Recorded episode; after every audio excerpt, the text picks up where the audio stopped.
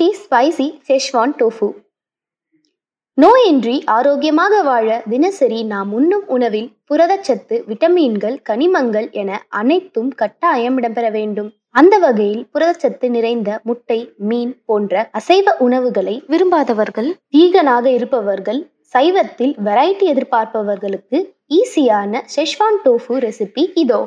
தேவையான பொருட்கள் டோஃபு இருநூறு கிராம் பெரிய வெங்காயம் ஒன்று வெங்காயத்தால் ரெண்டு பச்சை மிளகாய் ரெண்டு இஞ்சி பூண்டு விழுது ஒரு டீஸ்பூன் கொத்தமல்லி சிறிதளவு ஷெஷ்வான் சாஸ் ரெண்டு டீஸ்பூன் டார்க் சோயா சாஸ் அரை டீஸ்பூன் உப்பு தேவையான அளவு எண்ணெய் தேவையான அளவு அரிசி மாவு அல்லது சோள மாவு சிறிதளவு.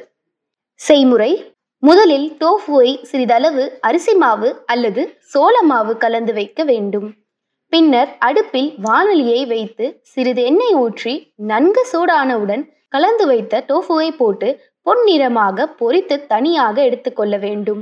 டோஃபு விரும்பாதவர்கள் மஷ்ரூம் அல்லது பன்னீர் அல்லது உருளைக்கிழங்கு பயன்படுத்தலாம். கடாயில் எண்ணெய் ஊற்றி சூடானவுடன் பெரிதாக நறுக்கிய வெங்காயம் பொடியாக நறுக்கிய வெங்காயத்தால் பச்சை மிளகாய் இஞ்சி பூண்டு விழுது கொத்தமல்லி சேர்த்து பச்சை வாசனை போகும் வரை வதக்க வேண்டும். அவை நன்கு வதங்கிய பின்னர் செஸ்வான் சாஸ் சோயா சாஸ் ஊற்றி பொறித்து வைத்த டோஃபுவை சேர்த்து கிளற வேண்டும்.